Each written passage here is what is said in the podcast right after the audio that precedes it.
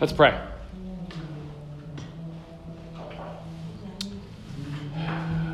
Lord, as we uh, as we gather on this third Sunday of Advent, as we look at how you reveal love and you reveal uh, the face of God, I pray that we would uh, gain some new insight, gain some new wisdom, gain something that is a different way of seeing a what can be an old familiar story.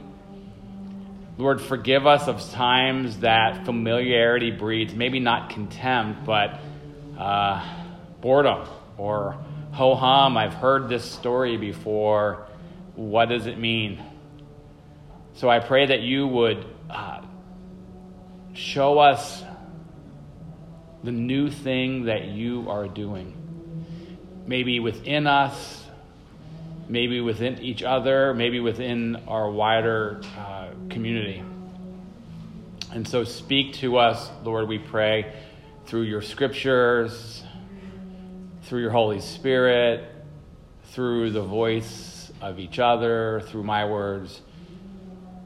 And Lord, may we hear your word of love and compassion and grace and forgiveness for all people and to experience that each day. And so we pray this your name. Amen.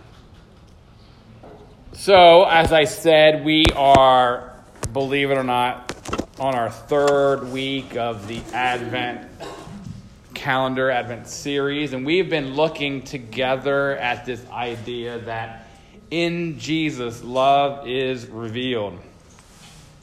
And we have uh, looked at this idea that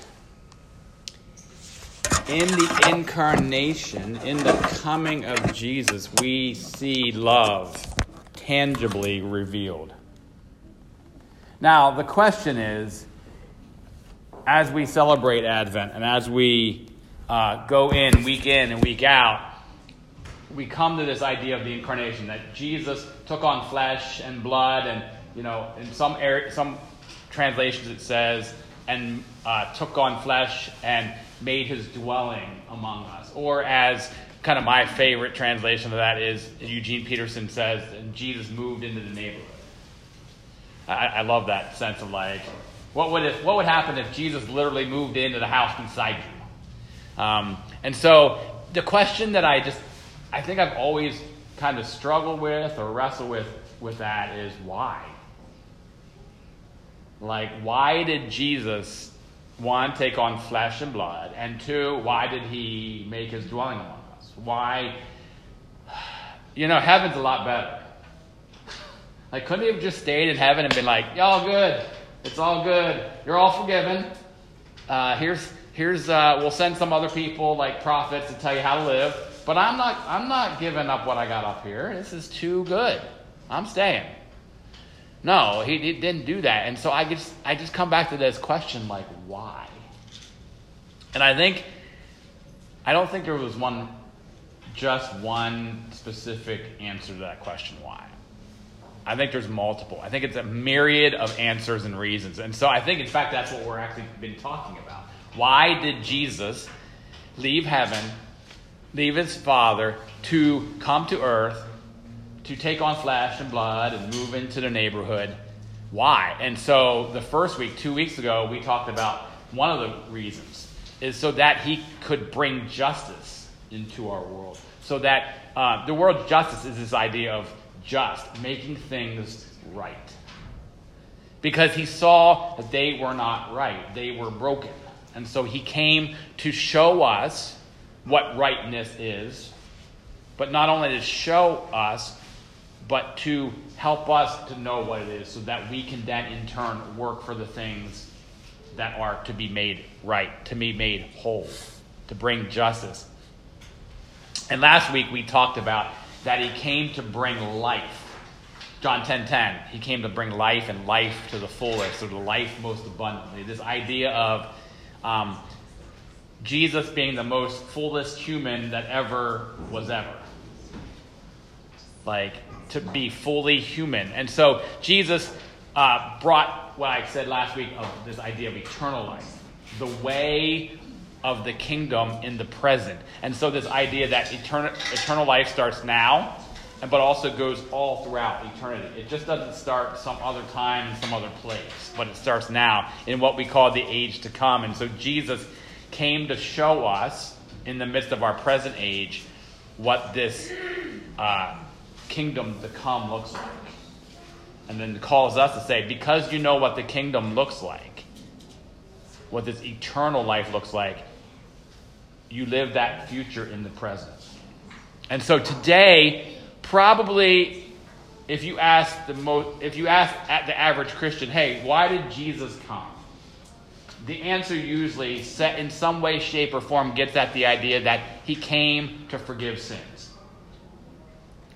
And so that's what we're looking at today. Kind of the one of the quintessentials, I guess, if you will, of Jesus' reason for coming to earth is to forgive sins. And so to do that, we're going to look at probably a pretty familiar passage of scripture in Matthew chapter 1, Matthew 1, 18 to 25. And now this is this is the story of Jesus' birth, not from the perspective of Mary, like the norm the normal one we hear a lot is the Luke 2, you know, the, the Linus uh, Peanut story.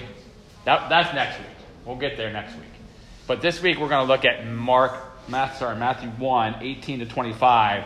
And again, this is from the perspective of Joseph.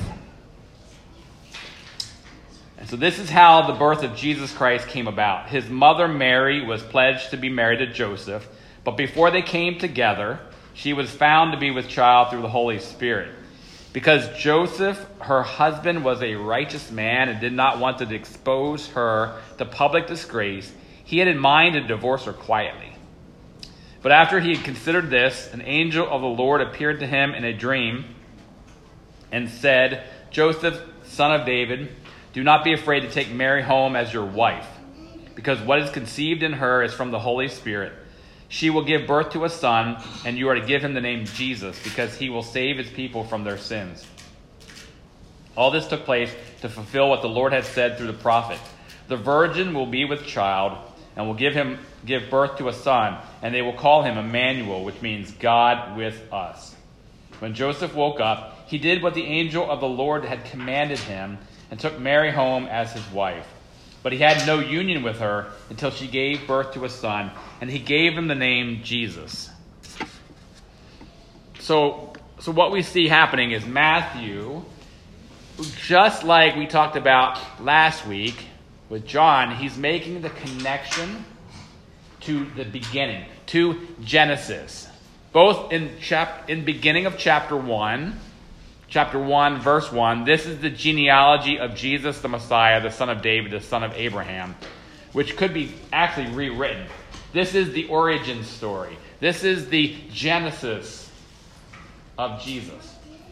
Now, remember last week we had to also say that that Jesus took on flesh and blood, but that doesn't mean that's when he started to exist. Like it wasn't there was no existence and then he existed. Like in John 1, it said the Word was with God from the very beginning. So Jesus is from the very beginning. He was present at creation. But here is the, the genesis of Him coming to earth. And so, and then in verse 18, we read, This is how the birth, or the genesis, or the origin of Jesus the Messiah came about. We see this connection. In Genesis is the, the creation, the beginning and in Jesus coming, we see new life, new creation, recreation.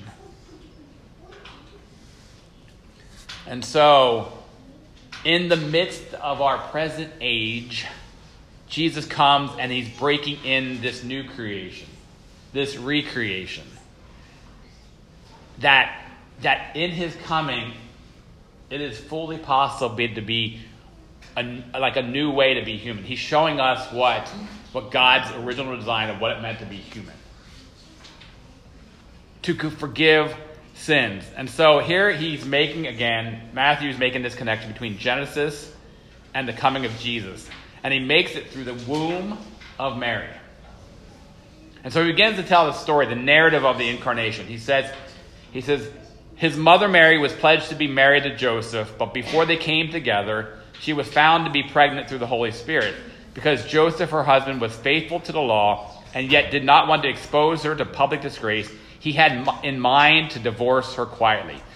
So, so Joseph and Mary are pledged to be married, and before they came together, and you know, hey, all of us know what the word means come together means. We all we all get that, right? Like it's pretty simple. They hadn't consummated their relationship. And so before they come together, she was found to be pregnant through the Holy Spirit. Now, sit on Joseph's side. He doesn't know that yet. He just knows she's pregnant.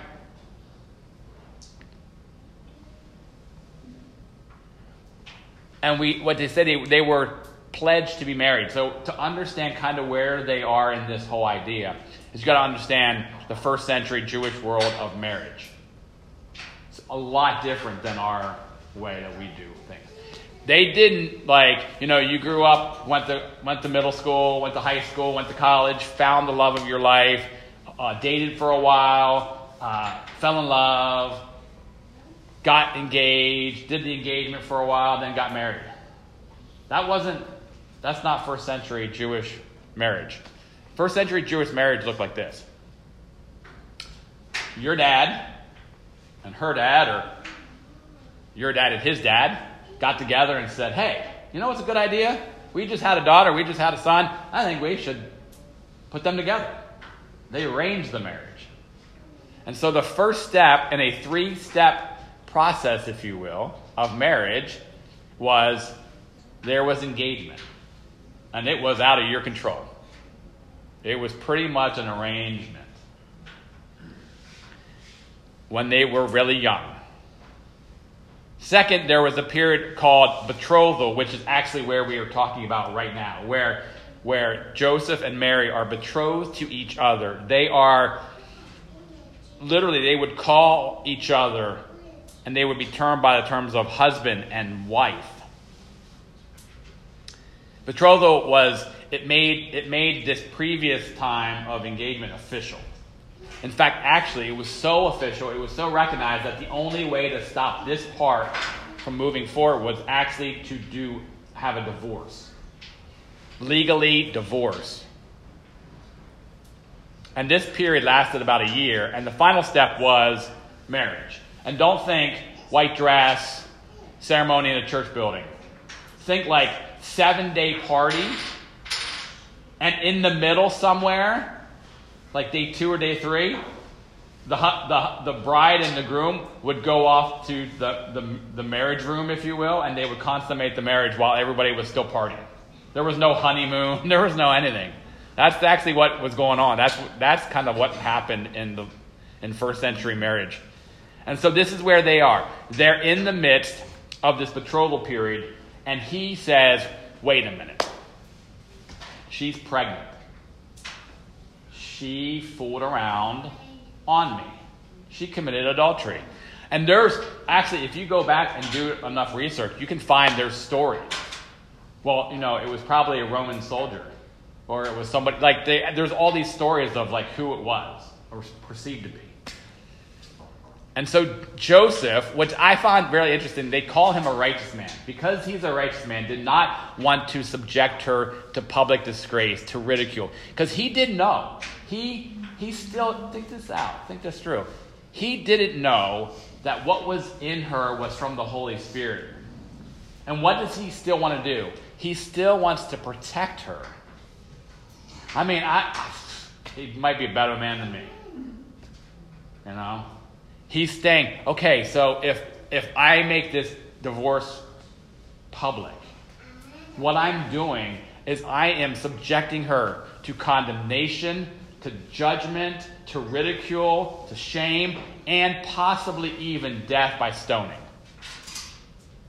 Because that the law was you commit adultery, you're stoned.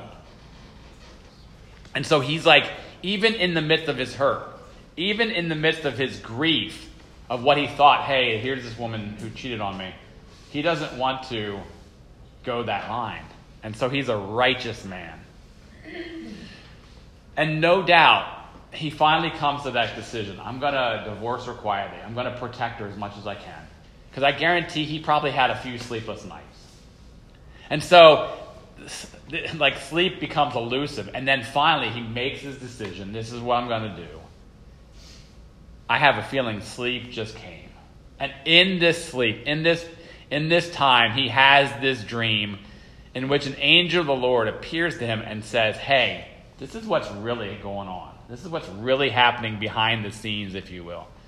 And the angel says, Hey, Joseph, don't be afraid to take Mary home to be your wife, because what is in her is from the Holy Spirit. She will give birth to a son, and you are to give him the name Jesus, because he will save the people from their sins. Now, we don't know if this is the angel Gabriel or who, but the angel shows up in the midst of this dream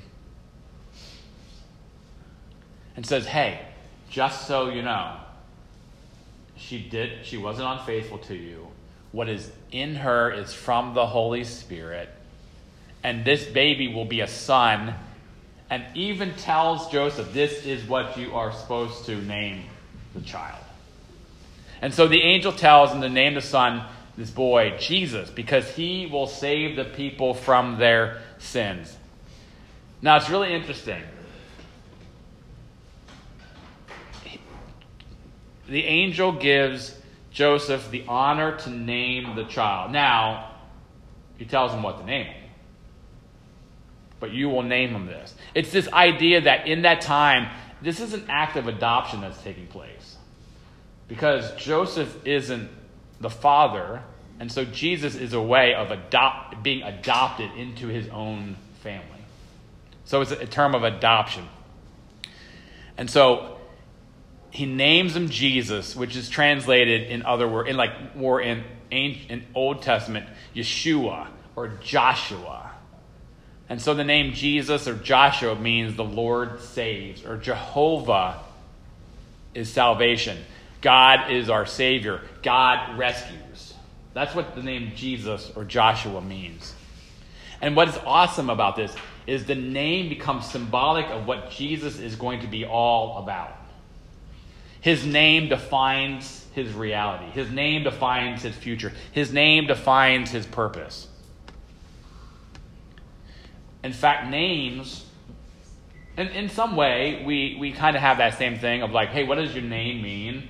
And sometimes parents are very like, I want to name this child this, and so therefore they will live into the meaning of it. So think about it, even think about the New Testament story when, when Jesus calls Simon and renames him Peter, because Peter means rock, and Peter was anything but a rock, but Jesus was kind of calling that out of him, defining who he should be. And so when the angel says, You will name him Jesus, it's like this is what he will be all about.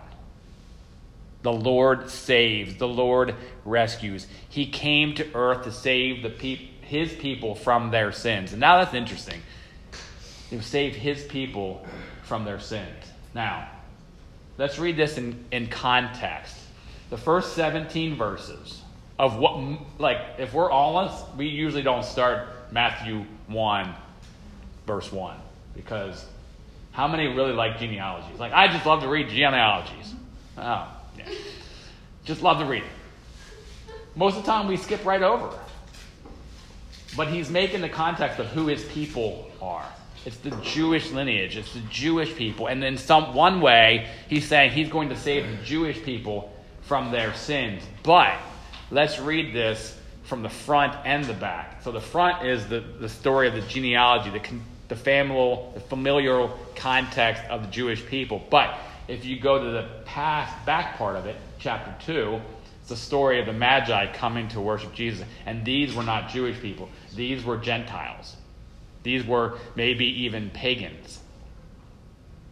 And so, in, in one way, shape, or form, Jesus is what he's saying is save his people from their sins. His people is all people, both Jewish and Gentile.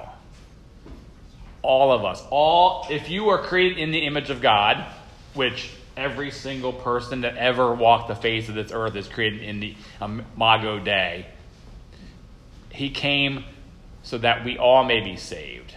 1 Timothy 2 4, who wants all people to be saved and come to a knowledge of truth. And 2 Peter, he is patient with you, not wanting anyone to perish, but everyone to come to repentance. So Jesus, names meaning Savior, God saves, God rescues from their sin. Now, there's a word that has kind of fallen away, has kind of fallen out of favor, if you will. And then we also we really define what that means. What does what does the word sin actually mean? So let me just kind of unpack a little bit. The words the word right there, he will save his people from their sins, is this word hamartia, hamartia, which is derived from a Greek archery term, which means to miss the mark. So think about it. If you've ever shot archery and you line up, you want to hit the target, and you pull back and it just flies way past. You've missed the mark. You knew what the mark was. It was that little red dot in the middle. So, my question now is then if sin means to miss the mark, what is the mark that we're missing? I think a lot of times people think, or they've been told, it's these set of standards and rules and laws. And God is judge, and He will judge us by missing these, you know, one, two, three, four, five laws. Now, and, I, I'm not saying that there isn't uh, parts of the story of God that can line up that way, but I think there's something else more biblically based, if you will, more centered on the story. Is I think it's more about missing the mark of being truly and fully human. And now, what does that mean? I think I think the best definition I've ever heard of sin is it's, it's a relational disruption. It disrupts our relationships, all areas. And so it disrupts our relationship between God and humanity. It disrupts the relationship within our own self. It disrupts our relationship with each other. And it disrupts the relationship with all the cosmos and the creation itself. And so sin is relational disruption. And so, if sin is missing the mark, and sin is relational disruption, then the mark that we're missing is in relationship. We miss the mark in our relationship with God because we don't love Him with all our heart, mind, soul, and our strength. And we miss the mark when we don't love our neighbor as ourself when we don't see them as image bearers, when we see them as less than or other, or they're not, they do not honor them and we do not treat them in the way that deserve as divine image bearers. That's when we miss the mark. That's what sin is. Jesus came to save us from sin, to heal our relational disruption in all those areas that I said. He came to heal us and our relational disruption between God and us, in our very selves, in our relationship with each other, and all of creation itself. One of my favorite scriptures is found in Colossians, and it says, For God was pleased to have all his fullness dwell in him, and through him to reconcile to himself all things, whether things on earth or things in heaven, by making peace through his blood shed on the cross once you were alienated from God and were enemies in your minds because of your evil behavior. But now he has reconciled you by Christ's physical body through death to present you holy in his sight, without blemish and free from accusation. Healing all those, all those brokenness, all the sin. I read this commentary, and I, and I really like it this way because a lot of times when we think of sin, yes, we need to think of relationship, but we also, too often, it's just too often we just say me. It's my individual self, it's my individual sin. But sin is much more than just individual.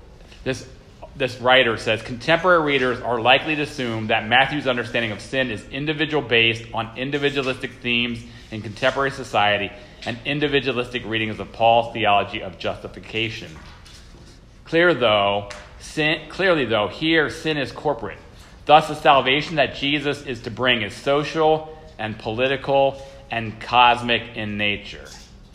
So, yes, Jesus came to save us from our individual sins of greed and lust and desire for power and lying and hate and bigotry and not loving our enemies and, you know what, fill in your own sin. But at the same time, salvation is communal and saves us from our communal sins and systematic sins and frees us from things like racism and raping our environment and corporate greed and all those other things too that so often we don't think about. Jesus can, is, came to save us from our individual and systematic sins, to slavery to sin, freedom from exile, and he heals us from relational disruption. So let me, let me wrap up this way. Right after the dream happens, Matthew makes this quote of Isaiah 7:14. The virgin will conceive and give birth to a son, and they will call him Emmanuel, which means God with us. Emmanuel, God with us even in the midst of our brokenness, even in the midst of our sin, even in the midst of like we feel like we've just blown it, God is with us. We sang earlier, and I think, I mean, this is pretty cool. He is for you. He is for. I mean, we say it a lot. I think there's a, I think, and I'm not the writer of the song, so I don't know, but the idea is there's this repetition God is for you, He is for you, He is for you, because so often we think He's not for us, He's against us. Especially when we focus on our own brokenness and then we assume God is up there judging us because of our brokenness. The story of God taking on flesh and blood and moving into the neighborhood, God is with us. He is for us. He is not against us. In fact, actually, if anybody is against anybody, we're against him. Romans 5 For if while we were God's enemies, we were reconciled to him through the death of his son, how much more, having been reconciled, shall we be saved through his life? Jesus, Emmanuel, God with us, God for us. God redeems us. Jesus, Emmanuel, Jesus, Joshua, the Lord saves, the Lord redeems, the Lord makes it right. That's what he came to do. One of the reasons why he came to take on flesh and blood and moved in the neighborhood to save us from our sins and to bring forgiveness into our world. Amen.